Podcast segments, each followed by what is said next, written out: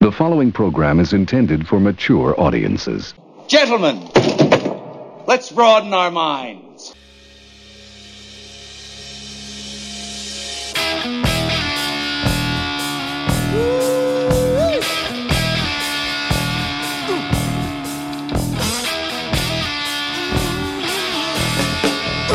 It's Big Boom Radio Friday, people, so it's time once again for the Big Boom Radio podcast, Riffs and Rants, with Johnny Teflon and Michael Sean Lee.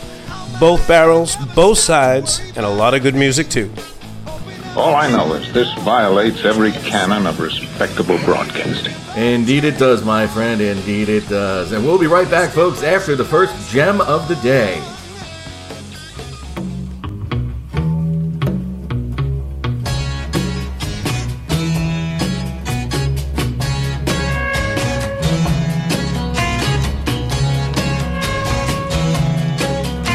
Sunshine came softly through my our window today. Could have tripped out easy, but I've I changed my way. It'll take time, I know it, but in a while you're gonna be mine. I know it. We'll do it in style. Cause I made my mind up, you're going to be mine. I'll tell you right now, in a trick in a book, and I'll be all that I can find. Superman and Green Lantern ain't got uh, nothing on me. I can make like a turtle and dive for a puffin of sea. Uh, you can just sit there thinking on your velvet throne. Yes, about all the rainbows that you can I have for your own. Cause I made my mind up, you're going to be mine. I'll tell you right now, in a trick in a book, and I'll be all that I can find. Everybody's hustling uh, just to have a little scene. When I say we'll be cool, I think that you know what I mean. We stood on a beach at sunset. Do you remember when? I know a beach where, baby, uh, it never ends.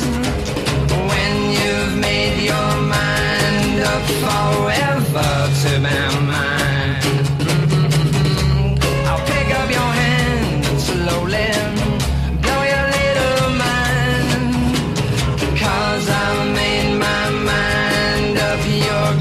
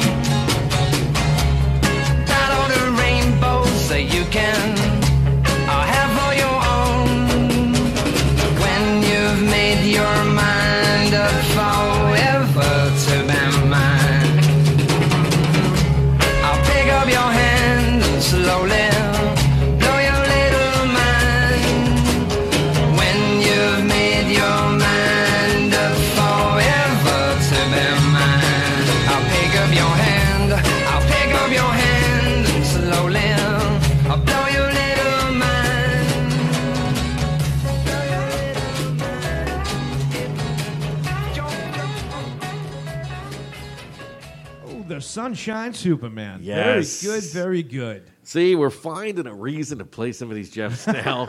like I never thought in a million years we'd find a reason to play Donovan. Man, for a seriously, podcast. seriously, that was an inspired call, Johnny. Very Thank nice, you, thank very you. nice. It gave me flashbacks in more ways than I will disclose right now. Yeah, we'll, because we'll talk it's about a, uh, it later. But that is the, the pinnacle of tambourine thumping, Oh, I'm lava lamp telling blobs you, man, flowing, and, LSD, soaked, right? Flowers and 67, minivans and summer of love and flowers in your hair and all that shit. Yeah. Well, for those who don't know, uh, that is a uh, former hit by the uh, Scottish singer songwriter Donovan. And Yes. yes, it's not Donovan, it's Donovan. Donovan, yeah. And uh, that actually was released in the States in 1967 off of his third album by the same Uh-huh. name, Sunshine Superman. all right. And uh, depending where you look, uh, and this is me wagging my finger at Wikipedia, There you go. Uh, the song either finished up number one or number 11 on the Billboard Top 100 for a spell.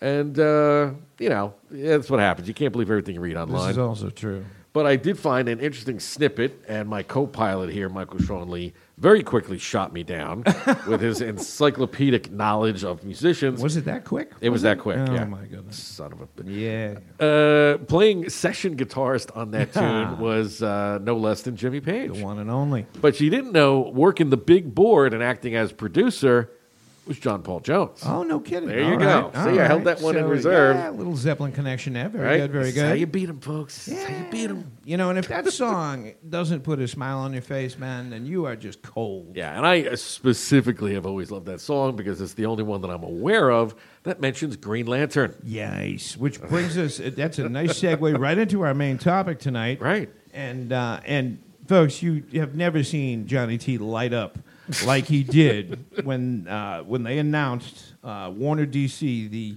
uh, the new slate. I think it's what, 10 projects? Yes. 10 projects, all DC, which is Johnny's wheelhouse. And, uh, and yeah, it's, it's it's just, I think by, by proximity, I'm excited as well, you know? Because it really is a situation, I think, where it's time for, you know, Marvel to back off. Yep. You know, they, they hit the heights with Avengers Endgame. I don't, you know, it's, that's one of those things. That was like, you know, doing a rumors or a thriller. It's like, Right. you're not going to top that, so now it's time to go away for a little while. Yep. And this just, pr- you know, it really does create the opportunity for, you know, Warner Brothers to bring it with DC in their slate.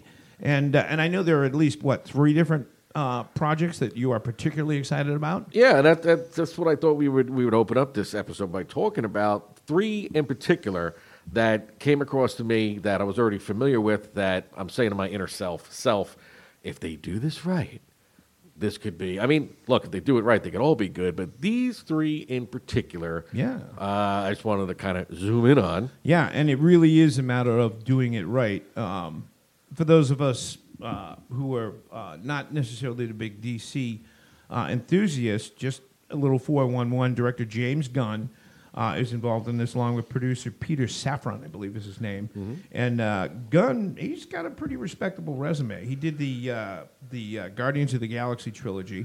I believe he also directed the Suicide Squad, didn't he?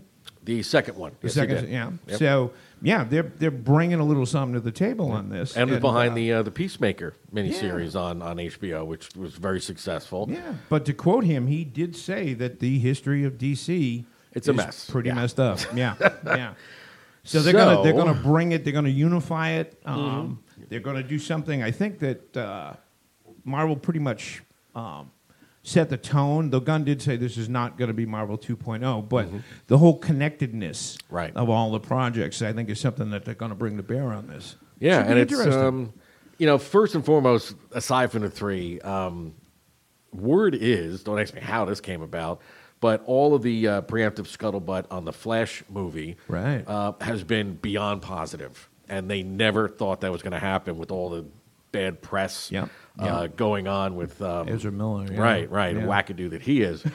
but um, I knew that if they had followed a, this particular Flash story and brought it to the big screen, because of the element of the alternative versions of the um, main superheroes that we all know, in this Yeah. case, like especially Batman, Yeah. having the Michael Keaton version and the Ben Affleck version in the same movie, Yeah. that's going to pique people's interest. No doubt. You know? No doubt. So um, here we are recording this the day before the Super Bowl. The commercials coming out uh, at halftime, so I'm looking forward to yeah. It that. should be something to see. I think Ben Affleck's in all of them, pretty much, isn't he? Yeah, yeah, right. He's in every commercial. He's going to get the MVP somehow. Indeed. So just to, again to break things down, let's jump on the first one that I saw, and I was like, oh, oh my, and it would be the uh, the project called Waller, Okay. which refers to Amanda Waller, who has already been in a good many incarnations, both on film and TV and animation of DC already. Okay. And the interesting thing was, she is a character who is an African American female. Yeah. Uh, take charge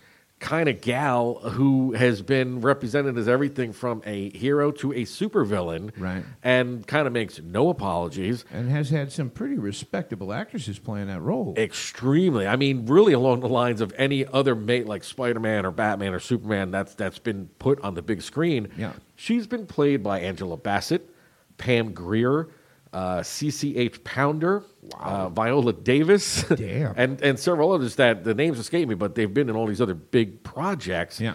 Because they know that it takes someone with gravitas to play this character. Sure. Because Amanda Waller has no superpower. She's a, a, a- a diplomat slash um, politician slash black ops kind of operative. Right, right. Who makes no excuses, takes no prisoners. Great potential for a supervillain, I gotta say. Totally. Yeah. And it's it's you know written in the books that she is very antagonistic towards Batman and vice versa. Here we go. Because she heads up the Suicide Squad. Ah, That's her okay, baby. That's why okay. she was in both of those movies. Right. And she'll kill somebody at the drop of a hat. If if they di- disagree with her, they disobey, whatever, Hmm. boom, dead Woman after my own heart. right? and the ongoing joke is that Batman's always threatening to shut her down. And what he doesn't know is that she knows full well he's Bruce Wayne. Really? And- and- yeah, and can destroy his life any which way to Sunday. Wow. But it's almost like a begrudging respect, so they kind of back off. Okay, You know? okay. But yeah, neither one approves. That's why they never show them in the same universe, so to Right, speak. right. So that one I think is, is going to be great. They have, you know, they don't need to have supervillains or anything like that in this to make it work. Right. It's anything that threatens the United States. That's when boom, she comes into play. Interesting. So we shall see. Kind of, you know, being the being the Marvel guy that I am, and Mm-hmm. uh, you know, yet another yin and yang to Johnny's and my relationship. He's the DC guy. I'm the Marvel guy. But it it sounds to me vaguely like the Nick Fury uh, character. Vaguely, you from are the, correct. from the Marvel universe. Yep. And she's not as old as that character. She uh, came out in 1986. Uh, was invented by this guy John Ostrander, who's kind of credited with creating the Suicide Squad. So Okay. that all that stuff kind of kicked in at the same time. Right. So again, if if they take it seriously, it, it, it could be very successful. So that was the It first one that sounds jumped like out it at has me. Potential, seriously. Then we've got, and again, you know, these aren't the only three I think are going to work, but these are ones I think are going to be the most interesting Right. for both fans and non fans alike. Nice. Which brings us to the next one. They announced they're going to do a project with a character called Booster Gold, Yes, you mentioned that. which when I saw this, I think I made a little nerd squeal. Uh, you know, perhaps peed myself a little bit. I'm not sure. But Booster Gold is kind of like uh, a C level superhero, right? Backstory is he's set like 400 years in the future. He's a quarterback for the Gotham Knights, whatever their football team is, Right. and gets caught shaving points. So he gets drummed out of the league. He's disgraced. He gets a job as a, as a janitor at night in a museum, Okay. which happens to have a superhero wing from the superheroes of this age. You can do so much with a museum, Right. You know? So he has the bright idea. Oh, maybe I could take some of these, these gadgets and, you know, kind of be my own superhero. But 400 years in the future, it's like everybody can fly. Everybody's got force fields, you know. so he stumbles across a time machine, actually gets Ah. it to work, and then comes back to the present day. And unlike anybody right now, he's just in it for the money Right. so he wants to get corporate sponsorships. He's always trying to get on the news. he gets annoyed because everybody confuses him with like Green Lantern and stuff. And he's like, "My name's Booster Gold." And when they had paired him with the Blue Beetle, the two of them was it was written like almost like a honeymooners kind of like Right. comedy skit. Okay. Because every episode they got some new get rich quick scheme that ends horribly. And it's like they're funny and he's relatable. Right. But in his heart, he, he's a hero. And because he didn't do well in school, because he was a jock that just got the scholarship and everything, Yeah. he knows nothing about our history. So he can never lean on that and just be like, well, I'm from the future, so I know how everything's going to work out. Okay. He never paid attention in school. So when something's happening and the other heroes look at him like, well, Booster, what happens? And he's like, yeah, I was, I was asleep that day or I Oh, skipped class. He doesn't know what's going on Great comedic potential here. total. Yeah. And that one, I, I would say, out of all their projects, it's really going to depend on who they get to play that person. Okay. Because they have to have amazing comedic timing. Right. If he was a little um, younger now, I would say the guy, his name escapes me, that played uh, Stifler in American Pie. Yep, yep, okay. He's got that kind of comedic timing. It's got to be somebody who could do incredulous really well. Right. Um, but I'm sure there's like there's other young talents coming up that could that could Yeah. pull it off. And and you know, so much of this is writers being able to write to the, to the strengths of the actor. Right. So that I, you know, that's that's one of the things that was a, I think a hallmark of all the stuff that they did with Marvel Mm-hmm. is the writers just so got the actors and the respective characters right. Right. You know. And that's why Peacemaker worked because Yeah. they, they wrote for John Cena, who's got he's got comic timing, but he's able to portray like a complete clueless ass really Yes. well. Yes. And without making the whole thing like a comedy skit, they could do that with this character. Nice. Almost like an Inspector Clouseau. Right. And then like in spite of himself, actually come up on top by the end of the episode, you know, and, save the day. Yeah, and I got to say, if you have those things in place, I'm again, you know, not the DC guy, but I enjoyed Peacemaker, and Yeah. I enjoyed seeing Cena play that character. And that's a James Gunn hallmark. I mean, look what he did with Guardians of the Galaxy. Yep. Those were like C tier, you know, Oh yeah. superheroes. Oh, I remember when they first announced it. It was like, Who? yeah, and they're going to try and make that work, Right. But yeah, they thoroughly did. They really did, Yeah. and it, it was enjoyable, and it was fun to see how they weaved it into all the other storylines and all the other superhero movies, you know, with the Marvel characters. Mm-hmm. Right. And uh, and yeah, if they're able to pull off that kind of s- uh, synergy, I guess for lack of a better word, it it'll be entertaining. It'll Mm-hmm. Yeah. be very entertaining. Well, the last one I picked up uh, was actually a, a title from the comic books that's been around since the 60s. Yes, this one caught me because I'm Yeah. familiar with this. and it's this is called the Brave and the Bold. Yes. And the way the issues would work, you know, Batman was normally not always, but normally one of the superheroes. It was like a team up episode, right. And like Green Arrow was in it a lot, or the Flash, or Yeah. Superman. Yeah. So this is the title they're putting on their next. Uh, what would the phrase be? Canon instead of the Elseworlds. They're going to keep Batman with the uh, the Twilight guy Yeah. Pattinson, Right. as like an Elseworlds Elseworlds title, so not Yeah, in the we sh- mainstream. we should define what the else world is. right. For, for those who are not in the know, the non initiated. Yeah, This was Elseworlds brilliant, is, is by the way. anything that Yeah. not uh, as as we say in comic books canon, so it's not official. Right. So it would be um, here's an example. If you're a fan of Star Trek, Yeah. okay, and there's one episode where Star Trek goes up against the xenomorphs from Alien. Okay. Obviously, that's not part of the Star Trek storyline. Right. So it would be like an Elseworlds thing. It's kind of like a what if this one met this one kind Right, of thing. right. So they're getting away from the team ups, or depending how you look at it, they're doing the ultimate team up, Holy semantics, Batman.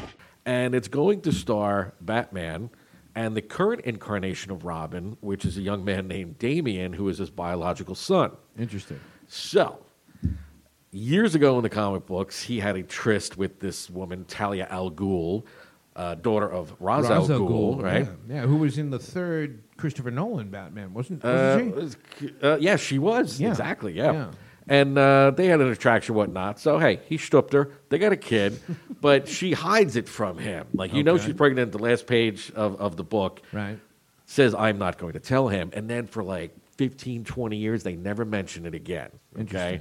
So I guess they decided they want to spruce things up. Yeah. Now here's this kid. He finds out about this this kid. and He's like he's being raised literally by a, a cabal of assassins. You know. Yeah. And that's how they write and portray this character. He's a little shit, and he's a murderous Interesting. little shit. Very And he interesting. knows how good he is. Like he can go one on one. He's like between 10 and 12 years old right now. Right. He can fight Batman to a standstill.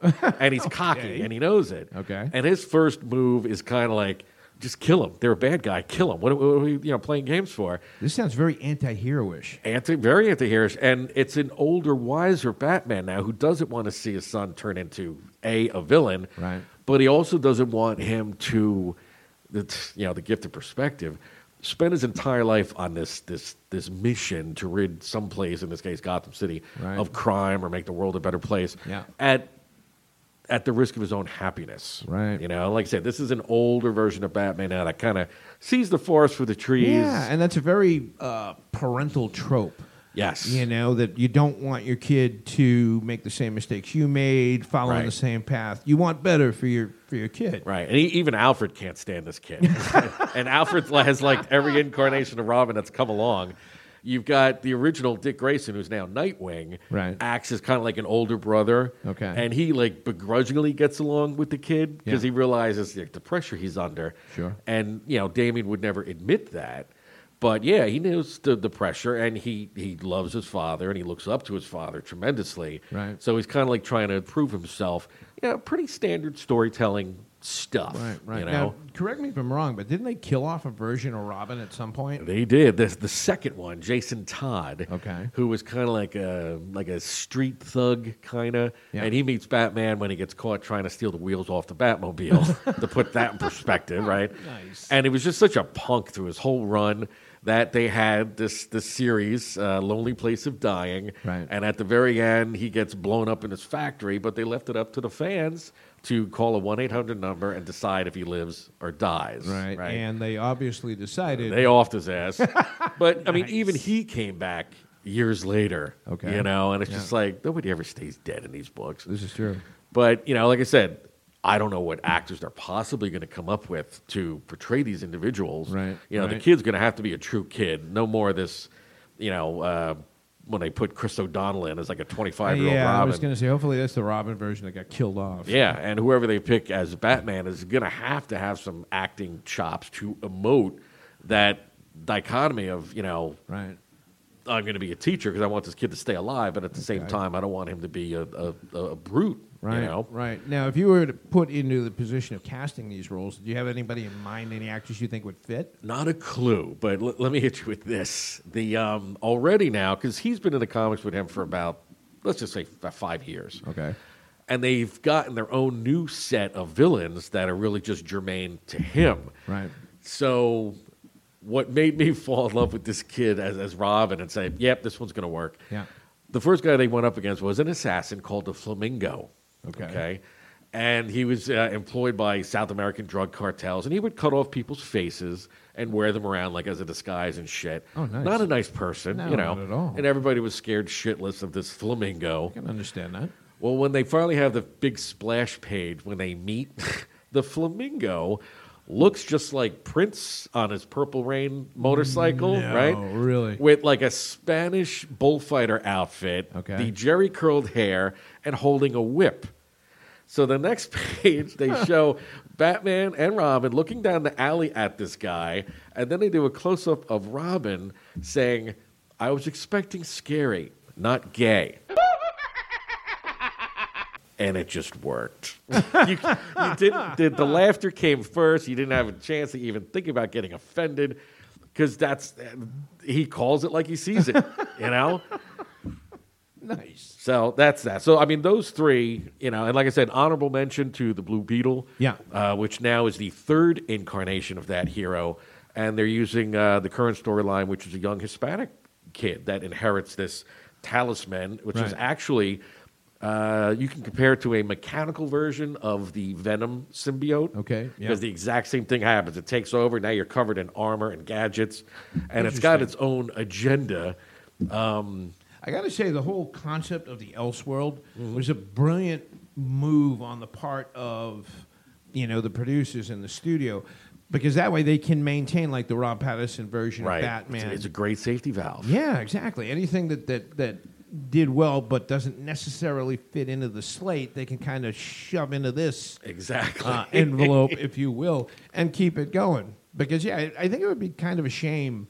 Um, it took a while, but eventually the Batman, the Rob Patterson movie, kind of sunk in on me. It took Mm-hmm. Right. it took a bit, you know, and and I would like to see where they're going with that. Yeah. But at the same time, um, I'm trying to fi- trying to remember which one of them was quoted as saying that yeah, we have a new Batman for the DCU, Mm-hmm. so they can they can they can run the two parallel. They Right. can they can do this with this concept of the Elseworld. Yep. You know, pretty brilliant, I gotta say. Yeah. And look, uh, this could change on a drop of a hat. You Right. just- it's all fluid. You know, you Right. could say, all right, yeah, these are our, our projects from now until 2025. Yeah. I ain't going to hold my breath. Let's wait and see what happens. Yeah. Well, I think the whole thing is like on a ten year ten year layout plan, Right. If I remember correctly. And the thing that I don't get is that they've got other projects that are in the works and are already on, on TV Yeah. and in video game format that they don't mention. So they were saying, they, they presented this as like, all right, we're doing a hard stop on everything Interesting. Yet they didn't mention these projects, and Yeah. one of them starts on the CW, I think, next week or something. It's a it's a Gotham City like like backstory. And the hard stop was not without controversy. Mm-hmm. I mean, they, they hit the brakes on you know doing a third installment of Wonder Woman. Yep. Uh, what was the film they had in the can that they Oh, said? Batgirl, Batgirl. which they came out and said last week it wasn't fit for consumption. yeah, I saw that and it was like, wow. And then they, they, they narrowed it down. So I think we're still going to see it someday. Yeah. They said it was obviously meant for the small screen, not for the Okay. big screen. And people would notice like budget, budgetary constraints and like Right. routes they weren't able to take. So, Yeah. I mean, hey, that's fair. It's a good way to deflate releasing a possible bomb. also true. Yeah. Of course, it didn't Yeah. stop them with Batman and Robin, with Schwarzenegger and Uma Thurman, but Yeah. whatever. And Maybe they're also, learning. Henry Cable, uh, Yeah. not going to be the new Superman. First they said he's in, next week he's out. So like I Yeah. said, any of this is, is subject to change. Yeah, yeah. It it it sounds like it has potential. Yeah, the only one, sadly, that I'll touch on last that I think is not going to work uh, is the lanterns Okay. because now they've switched the scope of the uh, of the Green Lantern series they were already going to do. Right. now they're saying, well, we're going to switch it up and it's going to be more like True Detective because the Green Lanterns are interstellar cops. That's Right. that's their story. Right. So but why it's do you going think to it's take not gonna place on work? Earth. Too small scale. Really? You know, just like people to a certain point, they need to see Superman fight giant monsters and aliens, Right. Just to get some scope as to this guy's power. Yeah. That's the same thing with the Green Lanterns. It needs to be done on a cosmic scale, much like the Silver Surfer. Right. You don't want him attacking like muggers and whatnot. you know. No, that wouldn't work. Right. Galactus doesn't go to McDonald's. He eats planets. And that's that's how he needs to be presented. Yeah, You know, yep. Hulk smash is much more interesting if he's going up against an entire uh, regiment of of, of uh, artillery Sure. versus just again beating up muggers. Yeah, and, some and a- random Right. scumbag on the street. Sure. so sure. again, it's kind of like you know, go big or just go Yeah. home. And now would it be safe to say that this whole thing is going to start with the Flash film that's going to come out in June? this is correct. That's going to be their linchpin on which everything starts to get redefined. And uh, like I said, early scuttlebutt has it knocking it out the park. So we'll see. Yeah. The, the the I have definitely heard that about the Flash film. Yeah. That that it, it, they're very very pleased with it, and yeah, it'll be interesting to see if it measures up to the hype. Yeah, and I'll just say this without giving away anything: if they do follow the uh, the Flashpoint paradox theme of the Yeah. famous series, there will be weepy moments in this movie. Really? It's, yeah, it's going to really explore uh, a lot of stuff. So let, Interesting. let's see if they pull it off that way. Yeah. Um, in which case, yeah, it's a very good place to kind of stop, realign, see who's in, see who's out, and uh, they'll take it from there. Yeah, be interesting to see. Yep. Very interesting to see. So there you have it, folks. Yeah, and, and you know, being being a Marvel person and whatnot, I'm curious. I'm very curious to see what they can do with Yeah, this. and as a long-suffering cinematic DC fan, I just hope they get it right. I mean, please, come on. yeah, yeah. All right. Well, something to look forward to, folks, as we uh, as we try and get out of this godforsaken winter. Exactly. And Yes. speaking of things to look forward to, This town needs an enema. this places us at the middle gem. Oh, Weird, I like it. and a total change of direction. Take to it say the away. least. Well, it's it. Yeah, I guess. Yeah, this is an abrupt left-hand turn, but yeah, we're uh, we're going to do something that uh, you know has not come without some degree of consternation. We're going to wade into uh, the breach. Uh, Oof. yes, Or yes. wade into the britches, however you want Yeah, to phrase if, it. if if you know what the acronym TURF means, uh, that'll give you an idea where we're going with this, folks. Yep. And uh, we're going to maintain the, the fantasy aspect of it. Uh, you know, for all you Harry Potter fans out there, Uh, just to give you another hint as to where we're going with this, and it uh, it seems to be very appropriate that we're going to kick it off with this particular gem. And I do want to say, folks, Johnny twisted my arm on this one, but his logic was undeniable, and uh, and we'll talk about that as well. Uh, this is obviously a band that's near and dear to my heart, being from Boston. Uh, this is Aerosmith doing "Dude Looks Like a Lady." Indeed. Enjoy it all, folks. Enjoy it all. We'll make it make sense when we come back in just a few minutes. Stay tuned. You look like a lady. You look like a lady. You look like a lady. You look like a lady.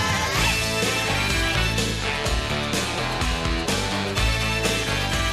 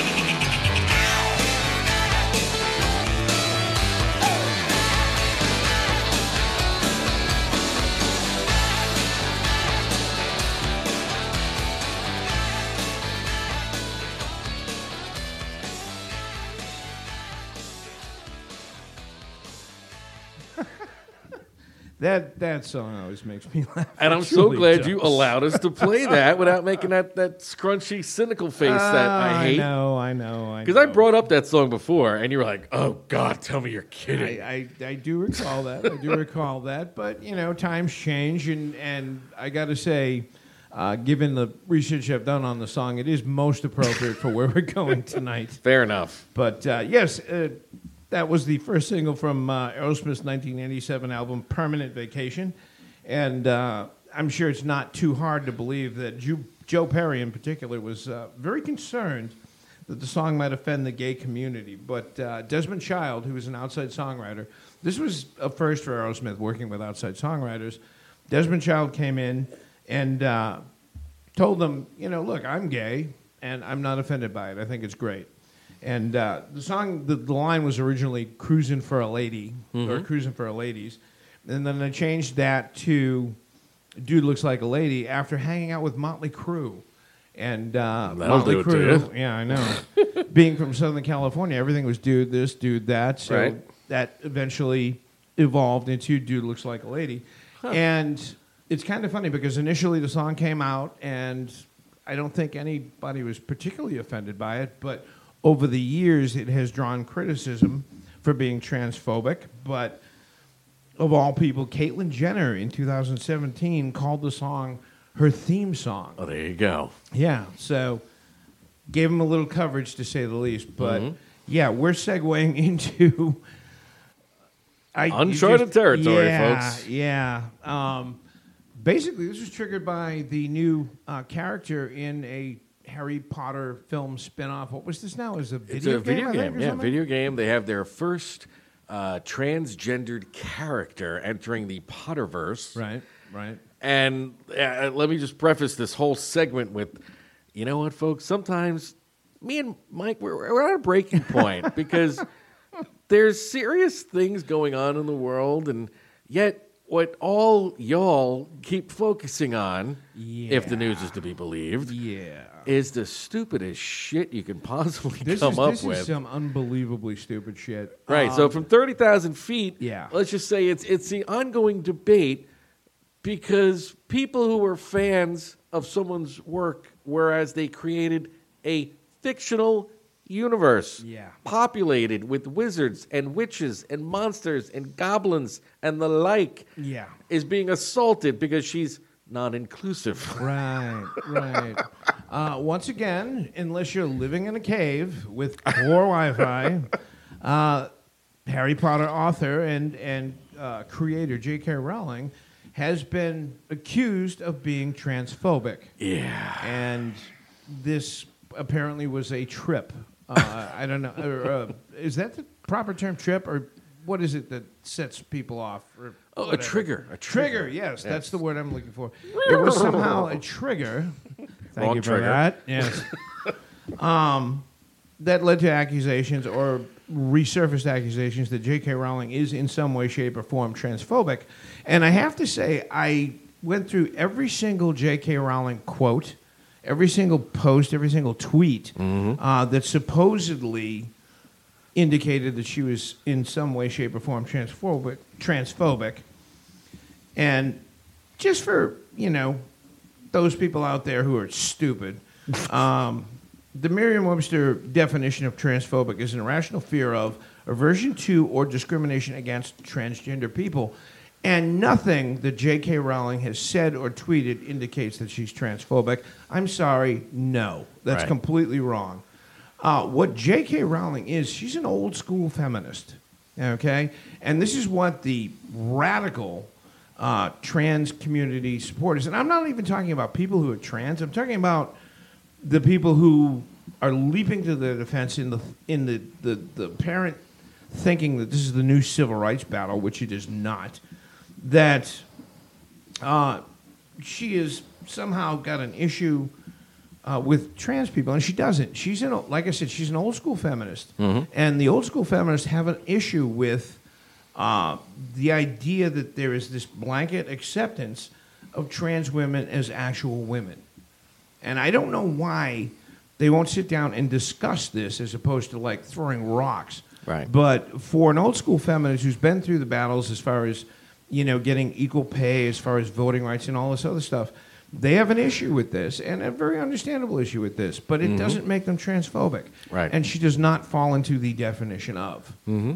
And it's just, uh, I mean, you thought like gun people or religious people were fanatical. Like I said, going into this and seeing the reaction to J.K. Rowling, oh my god! Right. It just oh my god, over the top. Well, in in the same vein, another story that came out last week. Apparently, um, it was noted that uh, J.R.R. Tolkien, who wrote Lord of the Rings, Yes. uh, would never invite elves to his cocktail parties. It, it seems he was a bit prejudiced against them in, in real life. But in the books, he wrote them very, you know, favorably. this Yeah. is such nonsense. Oh, it's, I mean, it's, it's insane. and you look at J.K. Rowling, and, and I'll say this: I am not, uh, compared to anybody else, I guess, a, a big fan of the Harry Potter verse. Truth be told, I am. I'm a I'm a Lord of the Rings kind of guy. I take my Right. my mythology seriously. sure. So you're not going to find me at, at the theme park or buying the toys. I've never watched a single Harry Potter movie the whole way through. Yeah. However, this is a woman through blood, sweat, and tears, you know, worked herself out of, let's start at the beginning, an abusive relationship. Yes. Homelessness, Yes. extreme poverty, right? Wrote these books, created an entertainment empire, and more importantly, it ignited an interest in reading across generations that did not exist before. Yes. There was a time, folks, in the days when we had bookstores, that the same people would populate the bookstores every week. Those who were in tune to the New York Times bestseller list, or scholars, or kids that needed Cliff Notes for school.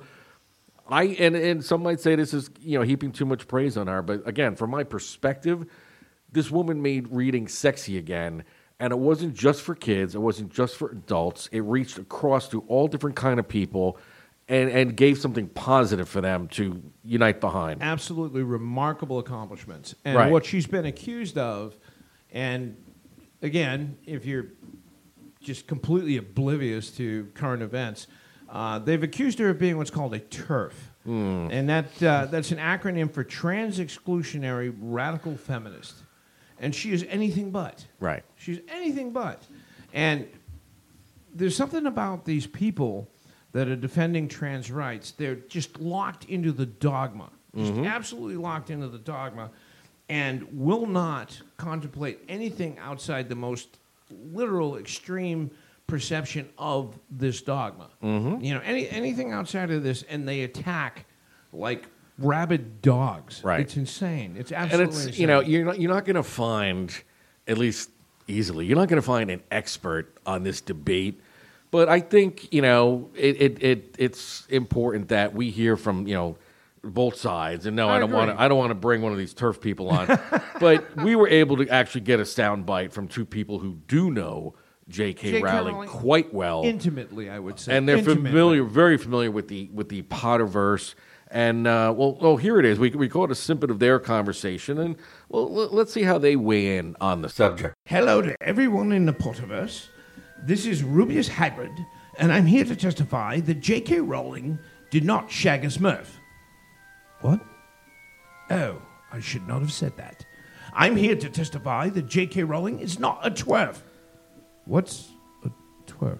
Oh my goodness, you bulbous bumbling bugbear! I am Lord Voldemort, and I'm here to tell you exactly what these buggles are saying. Apparently, a turf is uh, something like a trans exclusionary radical feminist, whatever that is. And frankly, based on what I've seen, nothing smells amiss to me. Well, that's because one who shall not be named, you have no nose. Well, be that as it may, J.K. Rowling has always treated me with affection as a character, regardless of, of how I smell. and I can smell you all over, all the way over here. But I will lick you what you just said, and she is not a mudblood. Mm, Fair enough. For that, I will agree with you, you shambling mound of mulch. Yeah, I don't think we're going to get a stronger testimonial than that. That's do you? pretty spot on. I guess those guys I'm- would I'm know. thinking so. I'm thinking so. Um, for those of you who are not aware, uh, the specific definition of transphobia is the irrational fear of aversion to or discrimination against transgender people. And if anybody has read uh, what J.K. Rowling has said, they will see that, that it's anything but. Mm-hmm. Uh, she is not transphobic. She has an issue with the blanket acceptance of trans women as women and the dogma. Right. Mm. And for those people who don't know what dogma is, it is the acceptance of without question whatever. You know, we have a very smart audience. I We think do. they I think they know I think what they'll dogma get it. is. I yeah. think they'll get it. Especially in the Bible Belt. Yeah. The Buddy Christ. so yeah, this is this is a uh, to quote Shakespeare, a tempest in a teapot, folks. This is- Nice. yeah, Nice you like that? You like reference, that? yeah. Benefits of a classical education. And uh, and yeah, it's it's crazy. Um, even like Muslim extremists are looking at these people, going, "Whoa, calm down. You Yeah, guys, seriously. you guys need to chill." And uh, and yeah, it's it's I don't know, it's absurdity. It's extreme Yeah. absurdity. And I find myself in situations like this taking a stance that I personally abhor, which is when people just come back with a very simple, yeah, I don't give a shit, you know, or I don't care, or this. Because you should care about everything because everything's interconnected, you know, and, and little wrongdoings and little accusations turn into big wrongdoings and big accusations.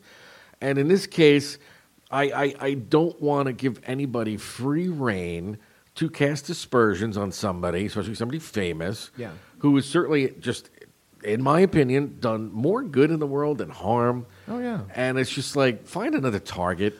Well, you one, know? Of the, one of the things that I think is a giant red flag as far as you know these transporters uh, are concerned is they're not willing to discuss.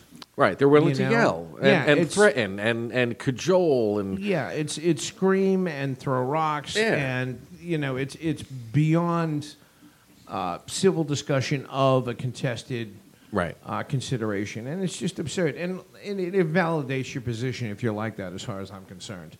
Yeah. You know, if you're not not willing to discuss it, if you're not willing to debate it, I mean, it's it's it's interesting the whole concept of censorship.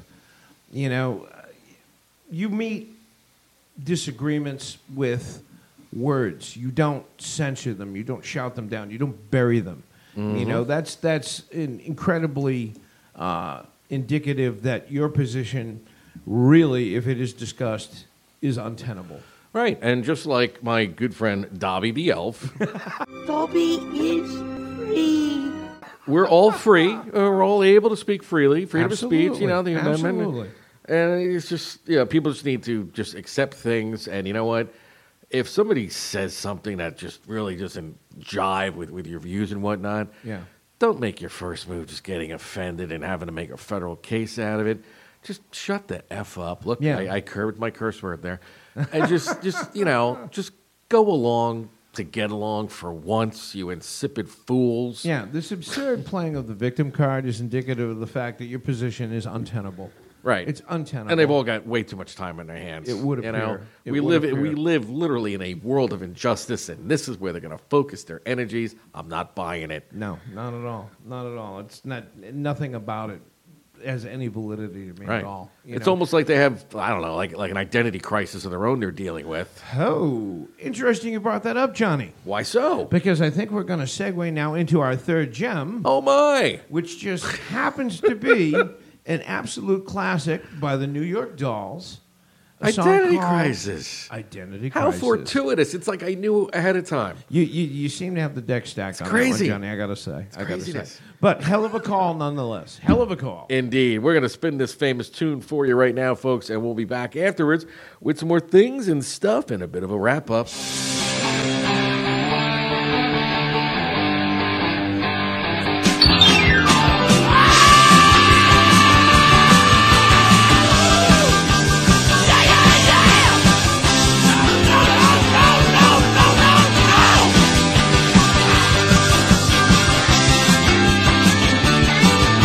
Well, we can't take her this way. And her friends are one another's.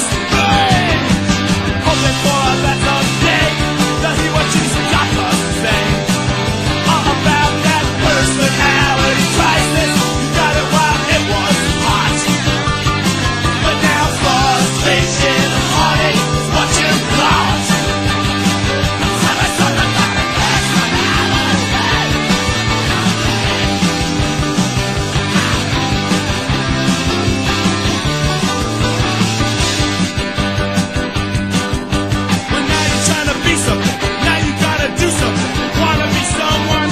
Wow, wow, wow. But you're thinking about the times you did. Think to every ounce. When it's all got to be ashamed. When you start to scream and shout. You got to contradict all those times. You butterfly about. You was butterfly. Not a personality crisis. You gotta find it was ours. It's always what you know it's frustration. Honey, what you got? Ah, I'm trying to talk about personality. Yeah, yeah, yeah.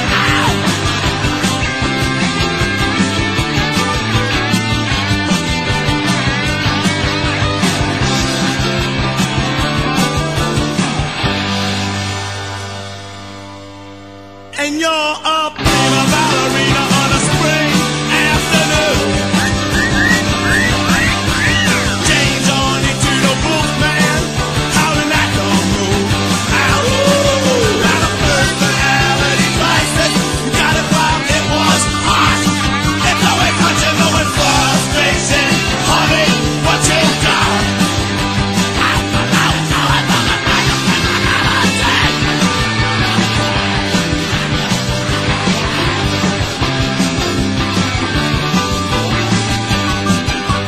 Now with all the toss and fake that Mother Nature sends, your mirror's getting jammed up with all your friends. That personality in the scene they start to blend, not like one personality when your mind starts to blend.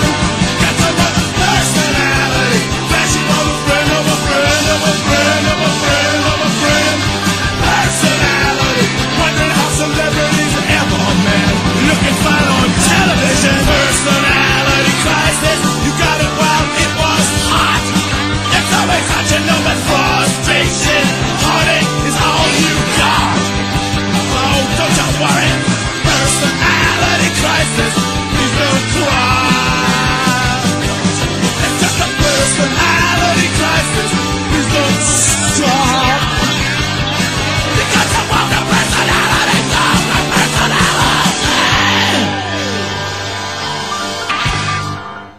It is a, a happening tune. Ah, yes, Happening yes. punk rock tune. Those are the New York Dolls, folks. And I would call them punk rock. Is that a fair Oh assessment? God, yes, Okay, good. absolutely, absolutely. They were they were a myriad of things: punk Mm-hmm. rock, glam rock.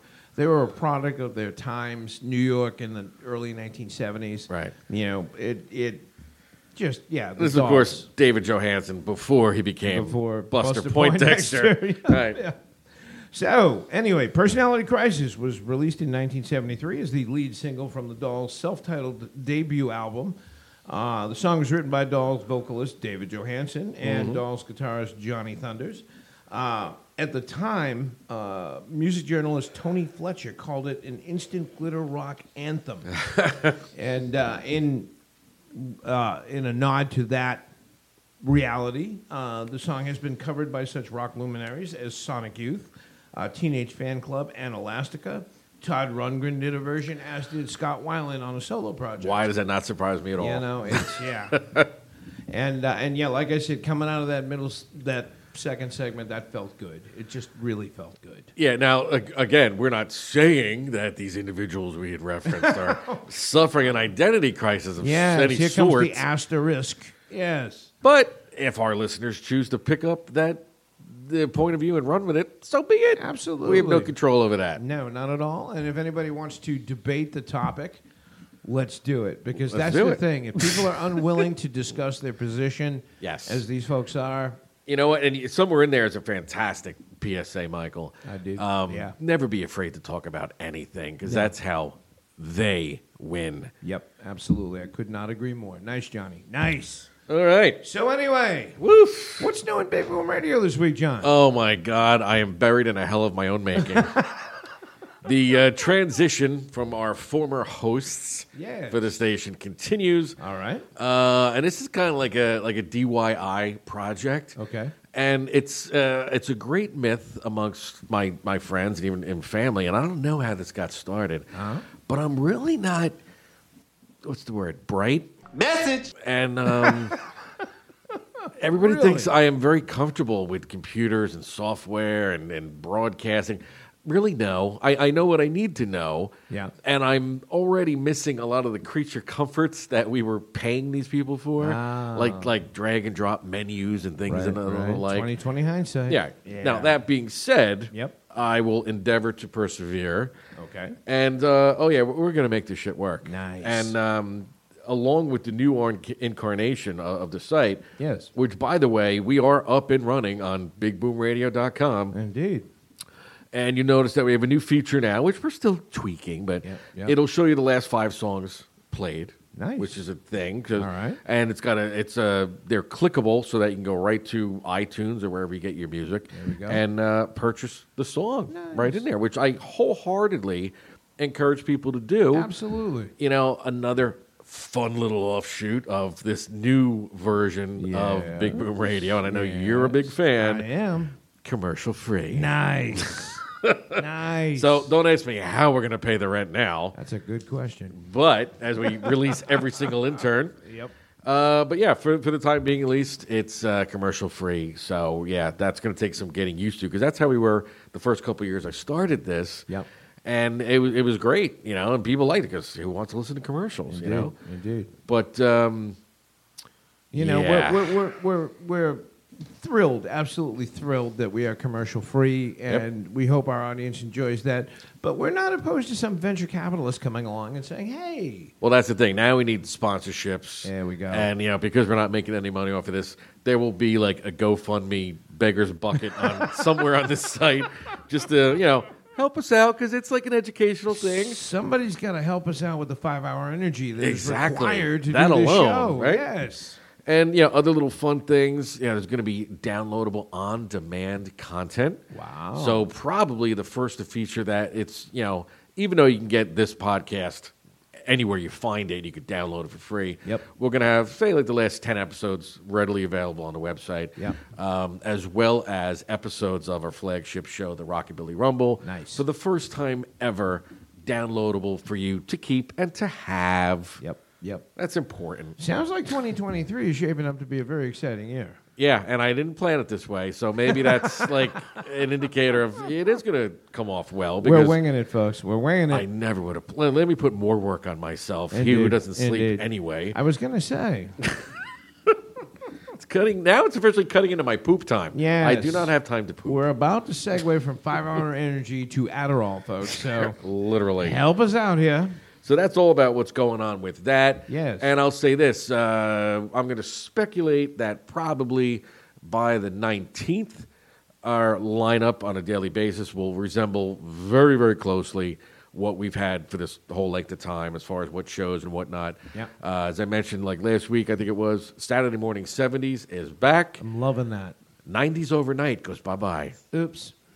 Because you know what? It's going to be mixed in in our rotation anyway. Yep. Um, and, you know, I did that because I know people that work late at night. It's hard to find stuff that can keep you awake on that shift. Absolutely. Um, but they'll be okay with our, our regular classic rock lineup, I think. Yeah, I like that idea. I do. Cool. That's a stamp of approval that I'm going to take and run with. There we go. So, on that note, that's it for this episode. So, thank you for joining us. And as always, I am Johnny Teflon, And I'm Michael Sean Lee. and we'll see us all on the flip side.